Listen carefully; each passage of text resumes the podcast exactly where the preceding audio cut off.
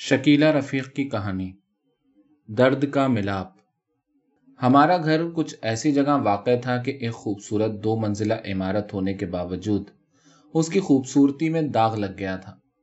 اس عمارت کے بائیں جانب کونے پر جھپو نامی ایک مستری کی جھونپڑی بنی ہوئی تھی، جو عمارت کی خوبصورتی پر ایک بدنما دھبا تھی۔ میں وہ مشہور بادشاہ نہ تھی جس نے اپنے محل کے دیوار کے خم کو دور کرنے کے لیے ایک بڑھیا کی زمین جھوپڑی سمیت خریدنی چاہی تھی اور انکار کی صورت میں بڑھیا سے خوش ہو کر اسے اکرام و انعام سے نوازا تھا۔ میں نہ تو اسے جھوپڑی ہٹانے کا حکم دے سکتی تھی اور نہ ہی مکینوں کو انعام کا لالچ، بلکہ میں نے صبر کے ساتھ اس جھوپڑی کو گوارا کر لیا تھا۔ اکثر ایسا ہوتا کہ فرصت کے اوقات میں میں اوپر چلی جاتی، نیچے جھوپڑی کے مکینوں کی حرکات و سکنات میرے لیے اچھی خاصی دلچسپی کا سبب بن جاتی۔ یوں بھی خانساما اور مائی سے مجھے اس جھونپڑی کے قصے معلوم ہو جایا کرتے تھے۔ مثلا کل ہی کی بات ہے کہ جھاڑو پوچھے والی مائی بتا رہی تھی، خبر ہے بیگم صاحب، جھپو مستری کے دو بیویاں ہیں۔ اچھا میں حیران ہو گئی۔ تو وہ دوسری عورت اس کی بیوی ہے؟ میں تو صرف اس عورت کو اس کی بیوی سمجھتی تھی جو زیادہ تر اس کے ساتھ نظر آتی ہے۔ اے، وہ جو ساتھ دکھے ہے وہ تو دوسری ہے۔ پہلی بیچاری تو وہ ہے جو کام کاج کرتی رہتی ہے۔ مائی راجو نے انکشاف کیا۔ اچھا اچھا میں پھر کچھ یاد کر کے بولی جبھی دونوں ہر وقت لڑتی رہتی ہیں۔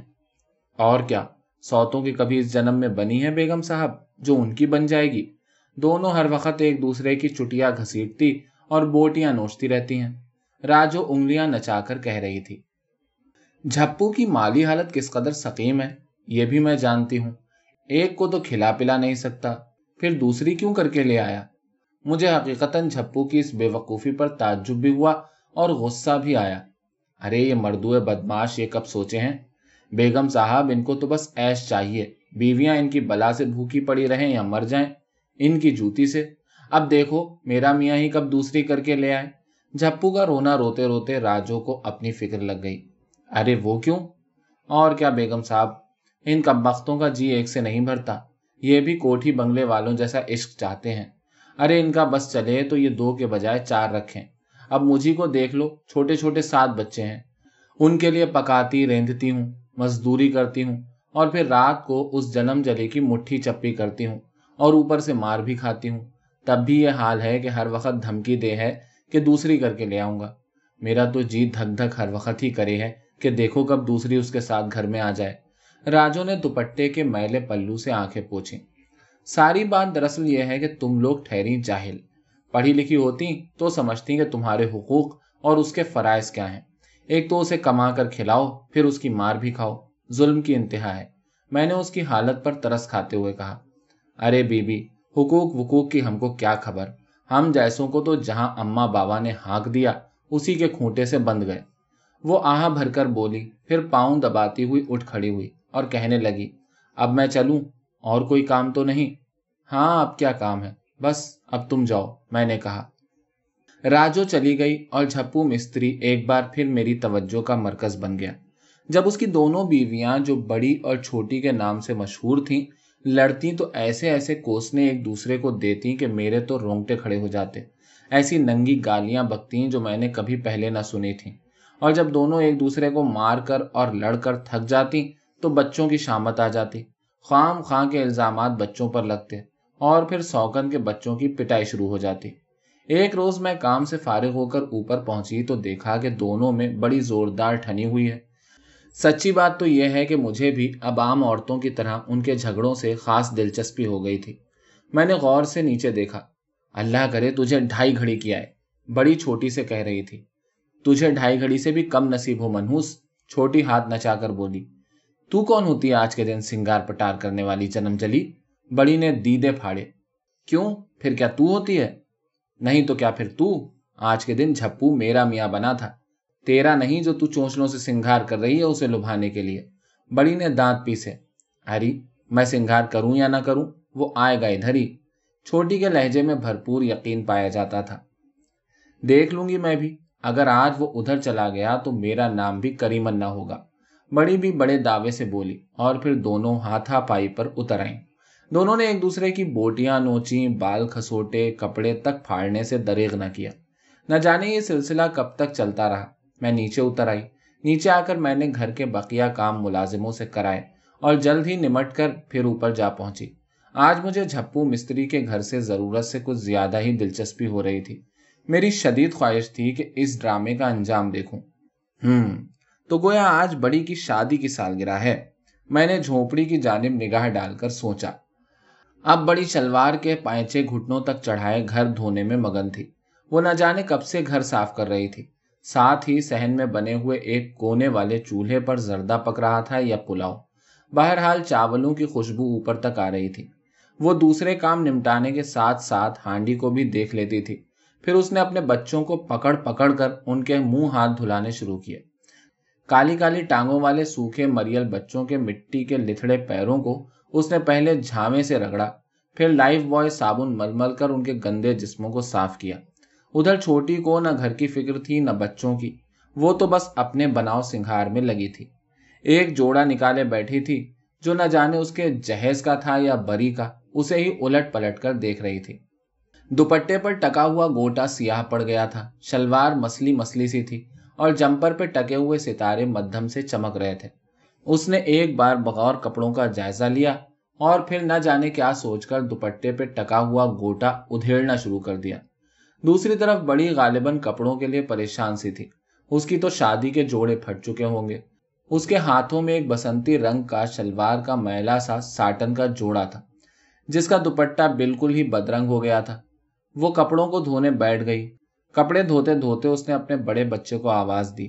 ہوئے تیکے ہاں ماں، بچہ بھاگ کر ماں کے نزدیک آ گیا۔ میرے تکیے کے نیچے سے ایک آنا لے لے اور بھاگ کر ایسا رنگ ایک پڑیا لیا اس نے قمیض کی جانب اشارہ کیا۔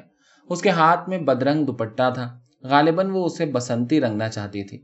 اچھا ماں، بچے نے کہا اور بھاگ گیا اور بڑی اس دوپٹے کو دھونے بیٹھ گئی۔ کسافت کے باعث جس کا صحیح رنگ بھی پتا نہیں چل رہا تھا۔ تیکا رنگ لایا تو اس نے دوپٹے کی کسافت کو دھانی رنگ میں بو دیا۔ شام ہوئی تو میں پھر اوپر جا پہنچی۔ اس دلچسپ ڈرامے کے کلائمیکس کا صحیح وقت یہی تھا۔ اسے کیسے مس کیا جا سکتا تھا؟ چھوٹی تقریباً تیار تھی۔ وہ تیز گلابی رنگ کا جوڑا پہنے سہن میں مونج کے پلنگ پہ بیٹھی ہوئی تھی۔ ہاتھ میں دستی آئینہ تھا۔ آنکھوں میں کاجل کے لمبے لمبے ڈورے ڈال رہی تھی۔ پھر اس کے بعد اس نے تیز لال رنگ کی سستی سی لپسٹک نکالی اور خوب گہری گہری ہوٹوں پر جما لی۔ بڑی کے پاس اس قسم کا کوئی سامان تو تھا نہیں، پھر بھی دھانی رنگ کے صاف ستھرے جوڑے میں وہ خاصی نکھری نکھری لگ رہی تھی۔ نہ جانے کب کا پڑا ہوا ایک سنہری گوٹا اسے مل گیا تھا، جسے اس نے چوٹی میں ڈال لیا تھا اور آنکھوں میں سرما۔ بس یہی اس کا کل سنگھار تھا۔ یہ کیا ہو رہا ہے؟ میرے پیچھے ارشاد کھڑا تھا، میرا چھوٹا بھائی۔ ارے، تم یہاں کہاں اٹپ کے؟ تم نیچے چلو، میں ذرا تماشا دیکھ رہی ہوں۔ اگر تمہارے دولہا بھائی آ جائیں تو انہیں نیچے ہی بٹھانا۔ میں ذرا آج دیر تک اوپر رہوں گی۔ وہ دوبارہ نیچے چلا گیا۔ کچھ دیر بعد جھپو تھکا ہارا گھر میں داخل ہوا۔ تو چند لمحوں کے لیے ہکا بکا رہ گیا۔ دونوں بیویاں اپنی اپنی جگہ کیل کانٹے سے لیس تھیں۔ بڑی نے بے حد نشیلی آنکھوں سے جھپو کو دیکھا اور چھوٹی نے تبسم کی بجلیاں گرائیں۔ بالکل وہ منظر تھا۔ ادھر آتا ہے یا دیکھیں، ادھر پروانہ جاتا ہے۔ جھپو کچھ دیر یوں ہی ہونک سا کھڑا، پلکیں جھپکاتا رہا۔ پھر زور سے ہنس کر بولا، ارے، تم دونوں کو آج کیا ہوا؟ آج میری اور تیری شادی کی سالگرہ ہے نا؟ بڑی نے ادا سے کہا، نہیں، یہ بات نہیں، بلکہ آج تیری شادی کی سالگرہ ہے۔ چھوٹی نے اٹھلا کر گویا تسی کی، پھر بولی، ادھر آؤ۔ نہیں جھپوئے، تو آج ادھر آئے گا۔ بڑی نے عجیب سے لہجے میں کہا، جھپو خاموش کھڑا، پلکیں جھپکاتا رہا۔ میں نے کہہ دیا، آج تو ادھر نہیں جائے گا۔ آج میری شادی کا دن ہے۔ اسے خاموش اور جھجکتا دیکھ کر بڑی نے ایک بار پھر کہا، آج کے دن کی خوشی تو میرے ساتھ منائے گا جھپو۔ آج تیری شادی کا دن ہے۔ چھوٹی نے پھر مسکرا کر آنکھیں جھپکائیں۔ چپ رہ کمینی، تو کون ہوتی ہے میری خوشیوں پہ ڈاکہ ڈالنے والی؟ بڑی کی تیوریوں پر بل پڑ گئے۔ میرے میاں کو مجھ سے چھین رہی ہے اور پھر روب بھی جھاڑتی ہے۔ تو نے میرے میاں کو مجھ سے چھینا ہے یا میں تجھ سے چھین رہی ہوں، جنم جلی؟ بڑی کی آواز رند گئی۔ چپ کر جاؤ کم بختوں۔ کیوں لڑتی ہو دونوں؟ دونوں کی جھک سے تنگ آ کر جھپو بولا، آج میں چپ نہیں رہوں گی جھپوئے، آج تو میرے ساتھ رہے گا، بڑی نے عزم کے ساتھ کہا۔ ہوں میں بھی دیکھ لوں گی یہ کیسے ادھر جاتا ہے۔ چھوٹی نے طنز اور حکارت بھرے لہجے میں کہا، دیکھ لینا، چپ کمی نہیں یہ میرے ساتھ رہے گا، چھوٹی چیخی۔ نہیں، میرے ساتھ۔ بڑی اس سے بھی زیادہ زور سے چیخی۔ ارے، تم دونوں چپ کرتی ہو یا نہیں؟ جھپو ان دونوں سے بھی بلند آواز میں چلایا۔ پھر بتاتا کیوں نہیں آج تو کس کے ساتھ رہے گا؟ بڑی کمر پر ہاتھ رکھ کر اس کے سامنے جا کھڑی ہوئی۔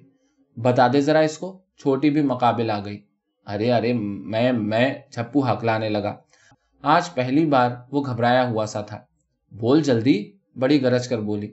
ہاں بول نا۔ چھوٹی کو اپنی کم عمری پہ ناز تھا۔ تو ہٹ جا یہاں سے۔ بڑی نے اسے دھکا دیا۔ اس کے برابر چھوٹی کھڑی ہو جائے تو اس کا بناؤ سنگار تو ماند ہی پڑ جاتا۔ میں کیوں ہٹوں؟ تو ہٹ، چھوٹی نے اس کے بال نوچے۔ تم دونوں لڑائی بند کرتی ہو یا اٹھاؤں ڈنڈا؟ جھپو کچھ زچ ہو کر بولا۔ اسے ہٹا یہاں سے، پھر میں کچھ نہیں کہوں گی۔ بڑی نے کہا اور چھوٹی کی قمیص کا ستارہ نوچ لیا۔ اور اگر تو اسے ہٹا دے، تب میں اگر بولوں تو جو چور کی سزا وہ میری۔ چھوٹی نے جواباً بڑی کے بالوں سے گوٹا نوچ کر مسل دیا۔ اری چپ کر جاؤ کم بختوں، چھپو ایک بار پھر چیخا۔ مگر وہ دونوں ایک دوسرے سے گتھم گتھا ہو گئیں۔ گالم گلوچ کے علاوہ ہاتھا پائی میں بھی چھوٹی ہی جیت جایا کرتی تھی۔ مگر آج اس کا سانس پھول گیا تھا۔ بڑی میں نہ جانے کہاں سے اتنی طاقت آ گئی تھی۔ جو وہ جونک کی طرح چھوٹی سے چمٹی ہوئی تھی۔ وہ دونوں خونخار بلیوں کی طرح ایک دوسرے سے لڑ رہی تھیں۔ اور جھپو کے بار بار منع کرنے پر بھی الگ نہ ہوتی تھیں۔ بچے سہمے ہوئے کھڑے تھے۔ جھپو نے کئی بار انہیں علیحدہ کرنے کی کوشش کی، پھر ناکامی کی صورت میں اس نے ڈنڈے سے دونوں کو روئی کی طرح دھنک ڈالا۔ اب دونوں تڑپ کر ایک دوسرے سے علیحدہ ہو گئیں اور الگ الگ کونوں میں منہ دے کر سسکیاں بھرنے لگیں۔ جھپو نے دروازے پر پڑا ہوا ٹاٹ کا پردہ اٹھایا اور باہر نکل گیا۔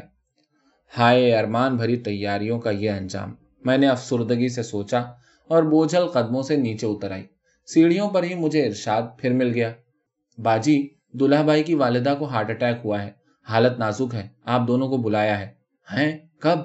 میں نے کہا اور گھبرا کر دو دو سیڑھیاں پھلانگتی نیچے اتر گئی۔ ہم دونوں اسی وقت لاہور جانے کے لیے تیاریاں کرنے لگے اور یوں جھپو بڑی اور چھوٹی کا قصہ وہیں کا وہیں رہ گیا۔ پھر بھی راستے میں مجھے کئی بار ان تینوں کا خیال آیا۔ نہ جانے جھپو کب واپس آیا اور سب سے بڑھ کر یہ کہ وہ اس رات کس کے ساتھ رہا۔ ساس کی طبیعت بہت زیادہ خراب ہونے کے سبب مجھے تقریباً ایک مہینہ لاہور رہنا پڑا اور یوں میں جھپو مستری کے گھریلو حالات سے اتنے روز تک قطعی بے خبر رہی۔ جس روز میں واپس پہنچی، میرا جی چاہا کہ ابھی جا کر جھپو مستری کی جھوپڑی کے مکینوں کا جائزہ لوں۔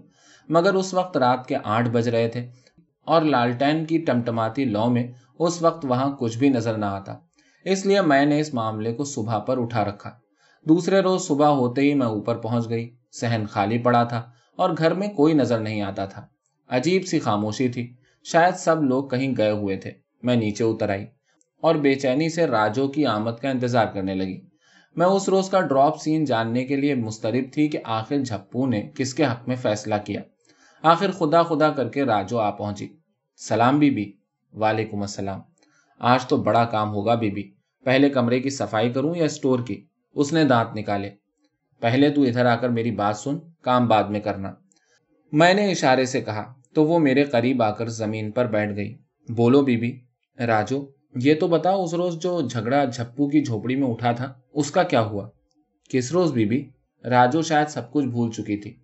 ارے، اسی روز، جس روز میں لاہور چلی گئی تھی، اس روز کی بات پوچھ رہی ہوں۔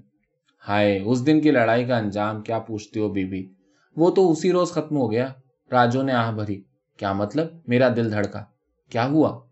ہونا کیا تھا؟ جھپو غصے میں گھر سے باہر نکل گیا۔ رات کو اس کی لاش ہی گھر میں آئی۔ غصے میں سڑک پہ چلا جا رہا تھا کہ کسی ٹرک نے ٹکر مار دی اور وہ وہیں ختم ہو گیا۔ کیا؟ میں یہ خبر سننے کے لیے ہرگز تیار نہ تھی۔ سچی بی بی اس روز تو سارے محلے کو ہی بڑا دکھ ہوا تھا، راجو نے کہا۔ یہ تو بہت برا ہوا راجو، بہت ہی برا۔ میرے خیال میں تو اب وہ دونوں اور بھی زیادہ لڑتی ہوں گی، میں نے افسردہ لہجے میں پوچھا۔ نہیں بی بی پتا نہیں کیا بات ہے۔ وہ دونوں اب بالکل نہیں لڑتی نہ ایک دوسرے کو گالیاں دیتی ہیں، نہ بال نوچتی ہیں۔ جب جھپو کی لاش آئی تو دونوں لڑائی جھگڑا بھول کر ایک دوسرے سے لپٹ کر خوب روئیں۔ ایک جھپو کا سر چومتی تھی تو دوسری پاؤں۔ دونوں نے ایک دوسرے کو گالیاں دینے کی بجائے اپنے اپنے کو کوسا اور جھپو دونوں کی آہوزاری سے بے خبر مرا ہوا پڑا تھا۔ راجو نے بات ختم کی تو میں جیسے ہوش کی دنیا میں آ گئی۔ راجو تو کام کاج کرنے لگی اور میں سوچوں میں گم ہو گئی۔ نہ جانے اب دونوں کتنا لڑتی ہوں گی۔ ایک دوسرے کی جان کی دشمنی تو ہو گئی ہوں گی۔ ہر ایک دوسری پہ الزام دھرتی ہوگی کہ تو نے میرے میاں کو کھا لیا۔ مجھے راجو کی اس بات کا یقین ہرگز نہ آیا کہ وہ دونوں اب قطعی نہیں لڑتی۔ جنم جنم کی دشمن، بھلا پلک جھپکتے میں یہ سب کچھ کس طرح بھول سکتی ہیں؟ میرے نزدیک یہ ناممکن تھا۔ راجو کام سے فارغ ہو کر چلی گئی تو میں خانسامہ کو ہدایات دے کر اوپر چلی گئی۔ میں نے اوپر چڑھ کر دیوار کے اوپر سے جھپو مستری کی جھونپڑی کی جانب جھانکا اور وہاں میں نے ایک عجیب اور ناقابل یقین منظر دیکھا۔ جھوپڑی کے کچے سہن میں بڑی اپنے میلے کچیلے بال کھولے بیٹھی تھی اور چھوٹی بڑی محویت سے اس کے بالوں میں جوئیں دیکھ رہی تھی۔ بڑی کی گود میں چھوٹی کا سب سے چھوٹا بچہ دبکا ہوا سو رہا تھا۔ یہ کیا؟ یہ انقلاب کیسا؟ میں آپ ہی آپ بول پڑی۔ یہ تو ایسی ہی ناممکن بات ہے جیسے کسی ندی کے دو کنارے مل جائیں۔ اور شور نہ ہو۔ مگر پھر فوراً جیسے مجھے از خود اپنے سوال کا جواب مل گیا، اب وہ لوگ کس لیے لڑیں؟ کس پر اپنا حق جتائیں؟ جب بنیاد ہی نہ رہی تو پھر جھگڑا کیسا؟ اب دونوں کا غم مشترک تھا، درد ہی ایک تھا۔ جبھی تو وہ دونوں مل کر اسے بانٹ رہی تھی نیچے اترنے سے پہلے میں نے ایک آخری نگاہ پھر ادھر ڈالی۔ چھوٹی اسی محویت سے بڑی کے بالوں سے جوئیں نکال نکال کر چٹا چٹ مار رہی تھی۔ اور چھوٹی کا بچہ بڑی کی گود میں محو خواب تھا۔ میں چپ چاپ سیڑھیاں اتر کر نیچے آ گئی۔